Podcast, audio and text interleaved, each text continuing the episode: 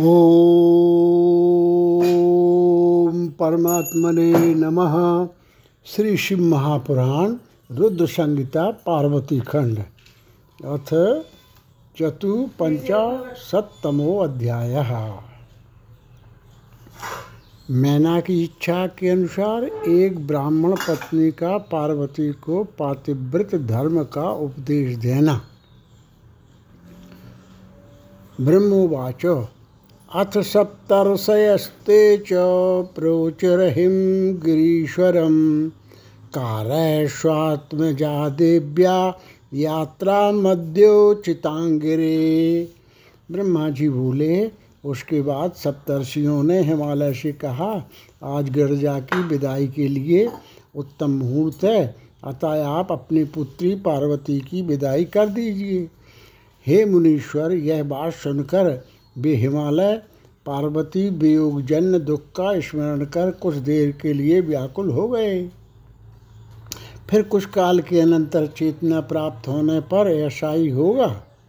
यह कहकर उन्होंने सेना को संदेश भेजा। हे मुने, शैल का संदेश सुनकर मैना हर्ष तथा शोक से युक्त हो गई और गर्जा को विदा करने के लिए उद्यत हो गई।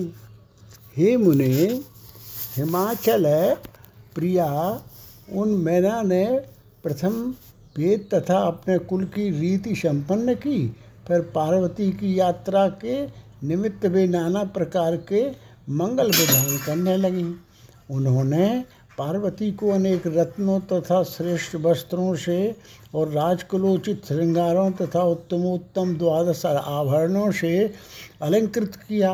तदनंतर मैना के मन की बात जानकर एक पतिव्रता ब्राह्मण पत्नी गिरजा को श्रेष्ठ पातिव्रत धर्म का उपदेश देने लगी। ब्राह्मण पत्नी बोली, हे गिरजे, तुम प्रेम पूर्वक मेरा यह वचन सुनो। मेरे ये वचन स्त्रियों को इस्लोक तथा परलोक में सुख देने वाले हैं तथा इनके सुनने से भी स्त्रियों का कल्याण हो जाता है। इस जगत में पतिव्रता नारी ही धन है, इसके अतिरिक्त और कोई नारी पूजा के योग्य नहीं है। वह सब लोगों को पवित्र करने वाली तथा समस्त पापों को दूर करने वाली है। हे शिवे, जो स्त्री अपने स्वामी की परमेश्वर के समान सेवा करती है, वह यहाँ अनेक भोगों को भोग कर अंत में पति के साथ उत्तम गति को प्राप्त होती है। सावित्री, लोपामुद्रा, अरुंधति, शांडिल्या, शतरूपा, अनसुईया, लक्ष्मी, स्वधा, सती, संज्ञा, सुमति, श्रद्धा, मैना और स्वाहा आदि बहुत सी पतिव्रताएँ हैं, जिन्हें विस्तार के भय से यहाँ नहीं कह रहा कह रही हूँ। ये सभी पातिव्रत धर्म के प्रभाव से ही जगत में मान्य तथा पूज्य हुई। ब्रह्मा, विष्णु, महेश्वर एवं अन्य मुनीश्वरों ने भी इनका सम्मान किया है। इसलिए तुम्हें अपने पति शंकर की विशेष रूप से सेवा करनी चाहिए, क्योंकि ये दीनों पर अनुग्रह करने वाले एवं पूज्य होने के कारण सबके सेव्य हैं और सज्जनों के गतिदाता हैं। पतिव्रताओं का धर्म महान है, जिसका वर्णन श्रुतियों तथा स्मृतियों में भरा हुआ है। निश्चय ही पातिव्रत धर्म जितना श्रेष्ठ है, उतना अन्य धर्म श्रेष्ठ नहीं है। स्त्री को चाहिए कि जब अपना प्रिय पति भोजन कर ले, तब स्वयं पति भक्ति में परायण होकर भोजन करे। हे हे शिव, जब पति खड़ा हो, तब साधु स्त्री को भी खड़ा ही रहना चाहिए। पति के सो जाने पर स्वयं शयन करे और उसके उठने से पहले स्वयं जग जाए। पति का सर्वदा छल रहित हो हित करे। हे शिवे, कभी अलंकार से रहित हो, अपने स्वामी के सम्मुख ना जाए। जब स्वामी कार्यवश परदेश चला जाए तो कभी शरीर का संस्कार एवं श्रृंगार ना करे। पतिव्रता स्त्री को चाहिए कि, कि वह पति का नाम कभी ना ले। पति के द्वारा क्रुद्ध होकर कठोर वचन कहने पर भी उसे बुरा वचन ना कहे और पति के शासित करने पर भी प्रसन्न रहे। उस समय भी यही कहे कि स्वामिन, और अधिक दंड देकर मेरे ऊपर कृपा कीजिए। पति के बुलाने पर घर का सारा काम काज छोड़कर उनके समीप जाए और शीघ्रता से प्रणाम कर हाथ जोड़कर उनसे प्रेम पूर्वक कहे, हे स्वामिन, आपने किस लिए बुलाया है, कृपा कर आज्ञा दीजिए। इसके बाद उस आज्ञा को प्रसन्नतापूर्वक संपन्न करना चाहिए। दरवाजे पर खड़ी होकर बहुत काल तक इधर उधर ना देखे और ना तो दूसरे के घर जाए। किसी का भेद लेकर किसी अन्य के सामने उसको प्रकाशित ना करे।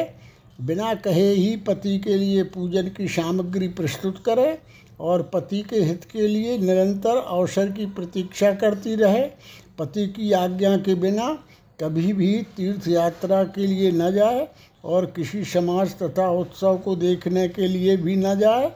जिस स्त्री को तीर्थ यात्रा की इच्छा हो वह अपने स्वामी का चरणामृत लेकर संतुष्ट हो जाए, क्योंकि पति के चरणोदक में सभी तीर्थ एवं क्षेत्र निवास करते हैं, इसमें संदेह नहीं है। पति के भोजन करने के पश्चात उसका उच्छिष्ट जो भी इष्ट अन्न आदि हो उसे पति प्रदत्त महाप्रसाद समझकर पतिव्रता स्त्री भोजन करे। देवता, पितर, अतिथि सेवक, गौ एवं भिक्षुक को बिना दिए अन्न का भोजन ना करे। घर की समग्र सामग्री ठीक तरह से रखे, नित्य उत्साहयुक्त तथा सावधान रहे और अधिक व्यय ना करे। इस प्रकार सर्वदा पातिव्रत धर्म का पालन करें।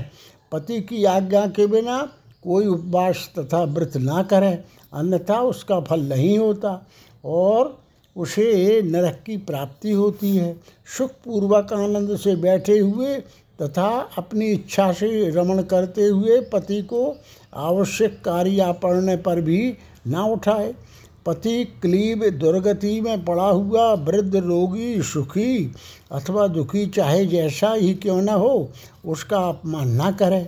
मासिक धर्म प्राप्त हो जाने पर आरंभ से तीन रात्रि पर्यंत अपना मुख पति को ना दिखाए और जब तक चौथे दिन स्नान से शुद्ध ना हो अपना शब्द भी ना सुनाए। ऋतु स्नान करने के पश्चात पति का ही मुख देखे, कभी अन्य का मुख ना देखे अथवा पति के न होने पर पति का ध्यान कर सूर्य का दर्शन करे। पति के आयुष्य की इच्छा करने वाली पतिव्रता स्त्री को हरिद्रा, कुमकुम, सिंदूर, काजल, कूर्पाशक, तांबूल, मांगलिक आभूषण, केशों का संस्कार, केशपाश बनाना, हाथ में कंगन एवं कानों में कर्णफूल नित्य धारण करना चाहिए। इसका परित्याग कभी किसी भी अवस्था में ना करे। धोबिन, बंध्या, व्यभिचारिणी, सन्यासिनी अथवा दुर्भाग्ययुक्त स्त्री से कभी मित्रता ना करे। जो स्त्री अपने पति से द्वेष करती हो उससे बातचीत ना करे। कभी अकेली ना रहे और न नग्न होकर कभी स्नान करे। ओखली, मूसल, बुहारी, झाड़ू, शिल, लोढ़ा तथा देहली पर सती स्त्री कभी ना बैठे। सहवास के अतिरिक्त और किसी समय पति से धृष्टता ना करे। अपना पति जिससे प्रेम करे उसी से प्रेम करे। पति के प्रसन्न होने पर प्रसन्न रहे, पति के दुखी होने पर दुखी रहे तथा पति के प्रिय में ही अपना प्रिय समझे। इस प्रकार पतिव्रता स्त्री सदैव पति के हित की इच्छा करे। पतिव्रता स्त्री सदैव संपत्ति तथा विपत्ति दोनों अवस्थाओं में एक रूप रहे। विकार उपस्थित होने पर कभी विकृत ना हो और सदैव धैर्य धारण करें। घी, नमक, तेल आदि के ना होने पर भी पतिव्रता स्त्री पति से नहीं है ऐसा ना कहे और पति को किसी असाध्य कार्य में नियुक्त ना करे। ब्रह्मा, विष्णु तथा शिव से भी अधिक पति का महत्व है। अतः हे देवेशी, पतिव्रता अपने पति को साक्षात शिव स्वरूप ही समझे। पति की आज्ञा का उल्लंघन करके जो स्त्री व्रत, उपवास तथा नियमादि का आचरण करती है वह अपने पति की आयु का हरण करती है और मरने पर नरक प्राप्त करती है। जो स्त्री क्रुद्ध होकर पति के कुछ कहने पर उसका प्रत्युत्तर करती है वह ग्राम की कुतिया अथवा निर्जन वन में सरगाली होती है। स्त्री को चाहिए कि वह पति से ऊंचे स्थान पर ना बैठे, दुष्टों से के समीप ना जाए और कभी भी पति से कातर वाक्य ना कहे, किसी की निंदा या आक्षेप युक्त बात ना कहे, दूर दूर से ही कलह का परित्याग करे, गुरुजनों के समीप कभी जोर से ना बोले और न जोर से हंसे। पति को बाहर से आया हुआ देखकर शीघ्रता से अन्न जल भोजन तांबूल वस्त्र पाद संवाहन खेद दूर करने वाले मीठे वचन के द्वारा जो स्त्री अपने स्वामी को प्रसन्न रखती है मानो उसने त्रैलोक्य को, को प्रसन्न कर लिया। माता पिता पुत्र भाई तो स्त्री को बहुत थोड़ा ही सुख देते हैं, परंतु पति तो अपरिमित सुख देता है। इसलिए स्त्री को चाहिए कि वह पति का सदैव पूजन करे। पति ही देवता गुरु भर्ता धर्म तीर्थ एवं व्रत आदि सब कुछ है। इसलिए सब कुछ छोड़कर एकमात्र पति ही पति का ही पूजन करे। जो दुष्ट स्त्री अपने पति को छोड़कर एकांत में दूसरे के पास जाती है वह वृक्ष के कोटर में रहने वाली उलूकी होती है। जो स्वामी के द्वारा ताड़न करने पर स्वयं भी ताड़न करना चाहती है वह वृषभभक्षिणी व्याघ्री होती है। जो अपने पति को छोड़कर अन्य से कटाक्ष करती है वह केकराक्षी होती है। जो अपने पति को बिना दिए मिष्ठान्न खा लेती है वह ग्राम शूकरी अथवा अपनी विष्ठा खाने वाली बलगू बकरी होती है। जो अपने पति को तू कहकर बोलती है वह जन्मांतर में गूंगी होती है। और जो अपनी सपत्नी शौच से डाह करती है वह बारंबार विधवा होती है। जो अपने स्वामी की दृष्टि बचाकर किसी अन्य पुरुष को देखती है वह काणी कुमुखी तथा कुरूपा होती है। जैसे जीव के बिना देह क्षण मात्र में अशुचि हो जाता है उसी प्रकार अपने स्वामी के बिना स्त्री अच्छी तरह स्नान करने पर भी अपवित्र अपवित्र ही रहती है। इस लोक में उसकी माता धन्य है और उसके पिता भी धन्य हैं तथा उसका वह पति भी धन्य है जिसके घर में पतिव्रता स्त्री का निवास होता है। पतिव्रता स्त्री के पुण्य से उसके पितृवंश मातृवंश तथा पतिवंश के तीन तीन पूर्वज स्वर्ग में सुख भोगते हैं। दुराचारणी स्त्रियाँ अपने दुराचरण के द्वारा माता पिता तथा पति इन तीनों कुलों को नरक में गिराती है और वे इस लोक तथा परलोक में सदैव दुखी रहती हैं। पतिव्रता के चरण जहाँ जहाँ पड़ते हैं वहाँ वहाँ की पृथ्वी सदा पाप का हरण करने वाली तथा अत्यंत पवित्र हो जाती है। सर्वव्यापक सूर्य चंद्रमा तथा वायु भी अपने पतिव्रता के लिए ही पतिव्रता का स्पर्श करते हैं, अन्य किसी कारण से नहीं। जल तो सदैव पतिव्रता का स्पर्श चाहते हैं। वे कहते हैं कि आज इस पतिव्रता के स्पर्श से हमारी जड़ता नष्ट हो गई और हमें दूसरों दूसरे को पवित्र करने की योग्यता प्राप्त हुई। भार्या गृहस्थ का मूल है, भार्या ही सुख का मूल है। धर्म फल की प्राप्ति एवं संतान वृद्धि के लिए भार्या की अत्यंत आवश्यकता है। क्या है, अपने रूप लावण्य का गर्व करने वाली स्त्रियाँ प्रत्येक घरों में नहीं हैं, किंतु विश्वेश्वर में भक्ति करने से ही पतिव्रता स्त्री प्राप्त होती है। भार्या के द्वारा ही इस लोक तथा परलोक दोनों लोकों पर विजय प्राप्त की जा सकती है। देवकर्म पितृकर्म अतिथि कर्म तथा यज्ञ कर्म बिना भार्या के फलवान नहीं होता। गृहस्थ उसी को कहते हैं जिसके घर में पतिव्रता स्त्री का निवास है। अन्य स्त्रियाँ तो प्रतिदिन जरा राक्षसी के समान पुरुष को गृहस्थी रहती हैं। जिस प्रकार गंगा स्नान से शरीर पवित्र हो जाता है उसी प्रकार पवित्रता पतिव्रता स्त्री के दर्शन मात्र से सब कुछ पवित्र हो जाता है। गंगा तथा पतिव्रता स्त्री में कोई भेद नहीं है। वे दोनों स्त्री पुरुष शिव तथा पार्वती के तुल्य हैं। अतः बुद्धिमान पुरुष को उनका पूजन करना चाहिए। पति ओंकार है तो स्त्री श्रुति वेद है, पति तप है तो स्त्री क्षमा है, स्त्री सत्क्रिया है तो पति उसका फल है। हे शिवे, इस प्रकार के दंपति धन्य हैं। जो पार्वती, इस प्रकार से मैंने तुम्हें तुमसे पातिव्रत धर्म का निरूपण किया। अब उन पतिव्रताओं के भेद सावधानी के साथ प्रेम पूर्वक सुनो। उत्तम आदि आदि के भेद से पतिव्रता स्त्रियाँ चार प्रकार की कही गई हैं, जिनके स्मरण से पाप नष्ट हो जाते हैं। उत्तम, मध्यम, निकृष्ट तथा अति निकृष्ट, ये चार भेद पतिव्रताओं के होते हैं। अब मैं उनका लक्षण कह रहा हूँ, सावधान होकर उन होकर उसका श्रवण करो। जिसका मन में मन स्वप्न में भी अपने पति को ही देखता है और कभी पति पर पति में नहीं जाता, हे भद्रे, वह उत्तम पतिव्रता कही गई है। जो दूसरों के पतियों को पिता, भ्राता तथा पुत्र के समान सद्बुद्धि से देखती है, हे पार्वती, वह मध्यम पतिव्रता कही गई है। हे पार्वती, जो स्त्री मन में अपना धर्म समझकर व्यभिचार नहीं करती, वह सुंदर चरित्र वाली स्त्री निकृष्ट पतिव्रता अधमा कही गई है।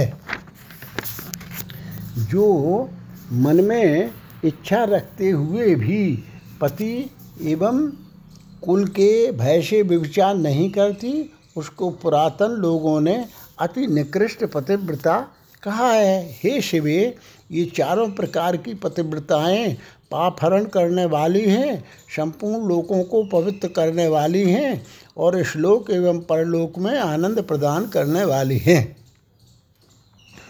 पातिव्रत के प्रभाव से ही अत्रि प्रिया अनुसुईया ने तीनों देवताओं की प्रार्थना पर बाराह के शाप से मरे हुए ब्राह्मण को जीवन दान दिया था। हे शिवे, ऐसा जानकर तुमको नित्य प्रेम पूर्वक अपने पति की सेवा करनी चाहिए, क्योंकि हे शैल पुत्री, ऐसा करने से तुम्हारे संपूर्ण मनोरथ पूर्ण होंगे। तुम तो साक्षात जगत की माता तथा महेश्वरी हो और जगत पिता महेश्वर तुम्हारे साक्षात पति हैं। तुम्हारे नाम के स्मरण मात्र से स्त्रियाँ पतिव्रता होंगी। हे देवी, तुम्हारे आगे इस कथन से क्या प्रयोजन। फिर भी हे शिव फिर भी हे शिवे, संसार के आचरण के अनुसार मैंने तुम्हें यह सब कहा है। ब्रह्मोवाच इत्युक्ता ब्ररामासौ द्विजस्त्री सुप्रणम्यतां शिवां मुदयमति प्राप्य पार्वती शंकर प्रिया। ब्रह्मा जी बोले, इस प्रकार कहकर वह द्विज पत्नी भगवती को प्रणाम कर मौन हो गई और उस उपदेश के श्रवण से शंकर प्रिया शिवा अत्यंत प्रसन्नचित्त हो गईं। इति श्री शिव महापुराणे द्वितीयायाम रुद्र संहितायाम तृतीये पार्वती खंडे पतिव्रता धर्म वर्णनम नाम चतुपंचाशत्तमो अध्यायः। अथ पंच पंचाशत्तमो अध्याय। शिव पार्वती तथा बारात की विदाई। भगवान शिव का समस्त देवताओं को विदा करके कैलाश पर रहना और शिव विवाह होपाख्यान के श्रवण की महिमा। ब्रह्मोवाच अथ सा ब्राह्मणी देव्यै शिक्षयत्वा व्रतञ्च ततो प्रोवाच मे नामा मंत्रे यात्रा मस्यास्य कारये। ब्रह्मा जी बोले, हे नारद, इस प्रकार ब्राह्मण ने देवी पार्वती को पातिव्रत धर्म का उपदेश देकर मैना को बुलाकर कहा, अब इनकी यात्रा की तैयारी कीजिए। मैना ने भी तथास्तु कहा और वे प्रेम से विभोर होकर हो गईं। तदनंतर धई धारण कर काली को बुलाकर उसके विरह से व्याकुल हो उठी और उस समय वे मैना पार्वती को बारंबार गले लगाकर ऊंचे स्वर में रोने लगीं और पार्वती भी दीन वचन कहती हुई ऊंचे स्वर से रोने लगीं। शोक व्यथित होकर शैलप्रिया, मैना और पार्वती मूर्छित हो गईं। पार्वती के रोने के शब्द से सभी देव पत्नियाँ भी अपनी अपनी सुधबुद्ध खो बैठी। उस समय सभी देव स्त्रियाँ रोने लगीं तथा अचेत हो गईं। विदा होते हुए स्वयं योगीश्वर भी रो पड़े, तब दूसरों की क्या बात। इसी समय बड़ी शीघ्रता के साथ हिमालय भी अपने सभी पुत्रों, मंत्रियों तथा अन्य ब्राह्मणों के साथ वहाँ आ पहुँचे। उस समय हिमालय भी पार्वती को गोद में लेकर मोहवश रोने लगे। हे बच्चे, इस घर को शून्य कर तुम कहाँ जा रही हो। इस प्रकार कह करके वे बारंबार रोने लगे। तब ब्राह्मणों के साथ उनके ज्ञानी तथा श्रेष्ठ पुरोहित ने उन पर कृपा कर आध्यात्म विद्या का उपदेश देकर उन्हें समझाया। महामाया पार्वती ने विदाई के समय माता पिता तथा गुरुजनों को भक्तिपूर्वक प्रणाम किया और वे लोकाचारवश जोर जोर से रोने लगी। पार्वती के रोने से वहाँ उपस्थित सभी स्त्रियाँ, माता मैना, सगे संबंधी तथा अन्य भी रोने लगे।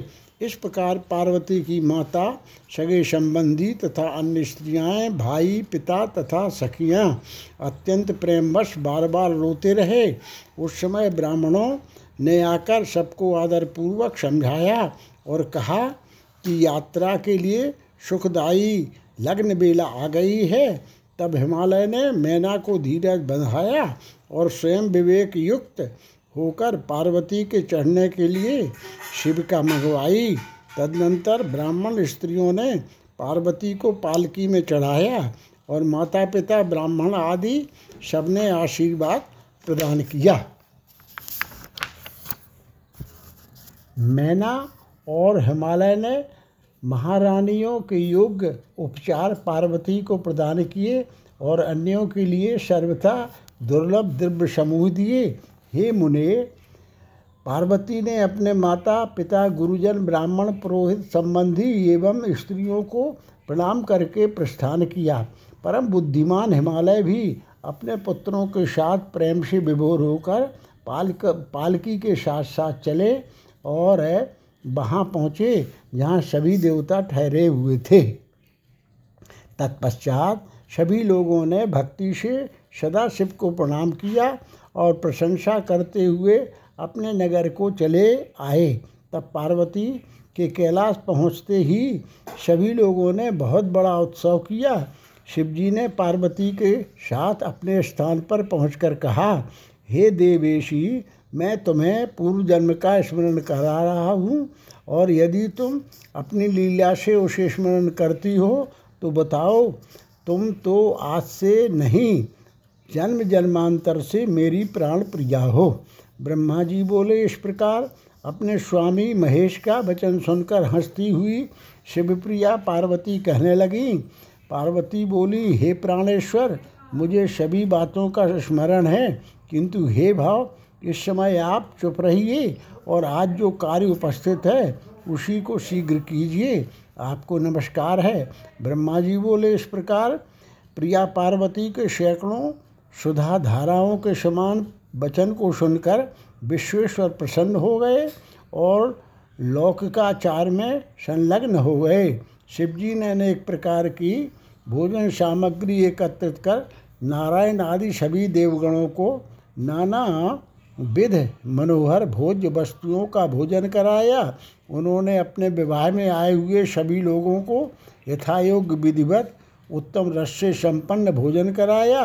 तब भोजन करके नाना रत्नों से विभूषित सभी देवताओं ने अपनी स्त्रियों तथा गणों के साथ चंद्रशेखर को प्रणाम किया।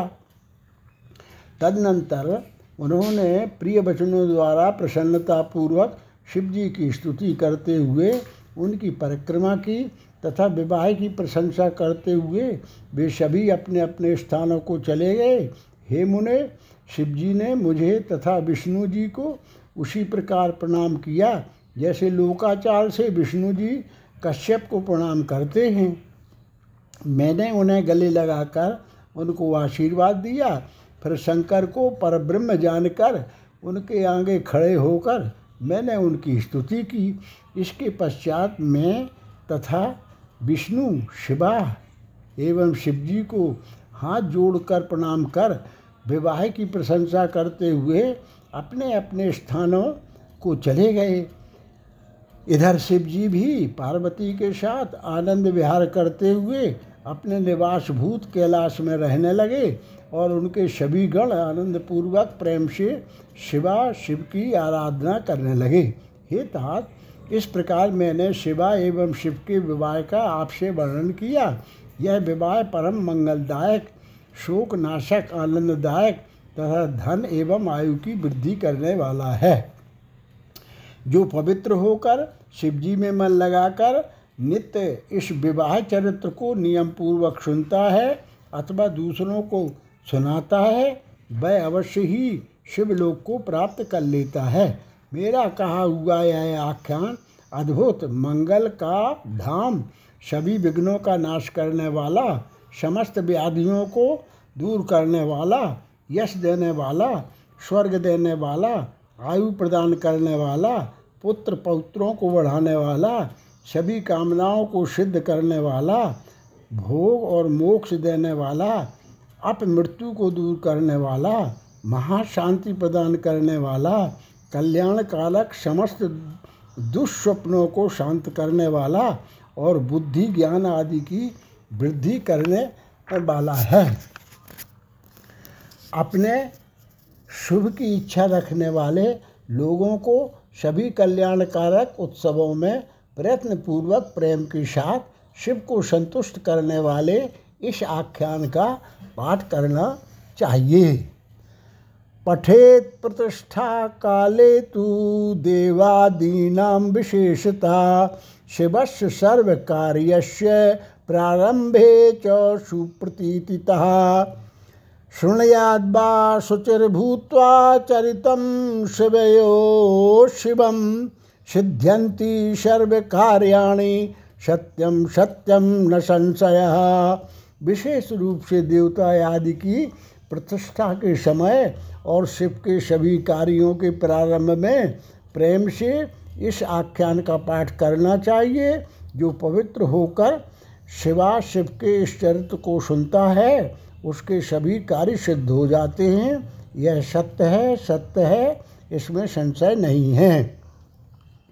इति श्री शिव महापुराणे ब्रह्म नारद संवादे द्वितीयायाम रुद्र संहितायाम तृतीये पार्वती खंडे शिव कैलाश गमन वर्णनम नाम पंच पंचाशत्तमो अध्यायः।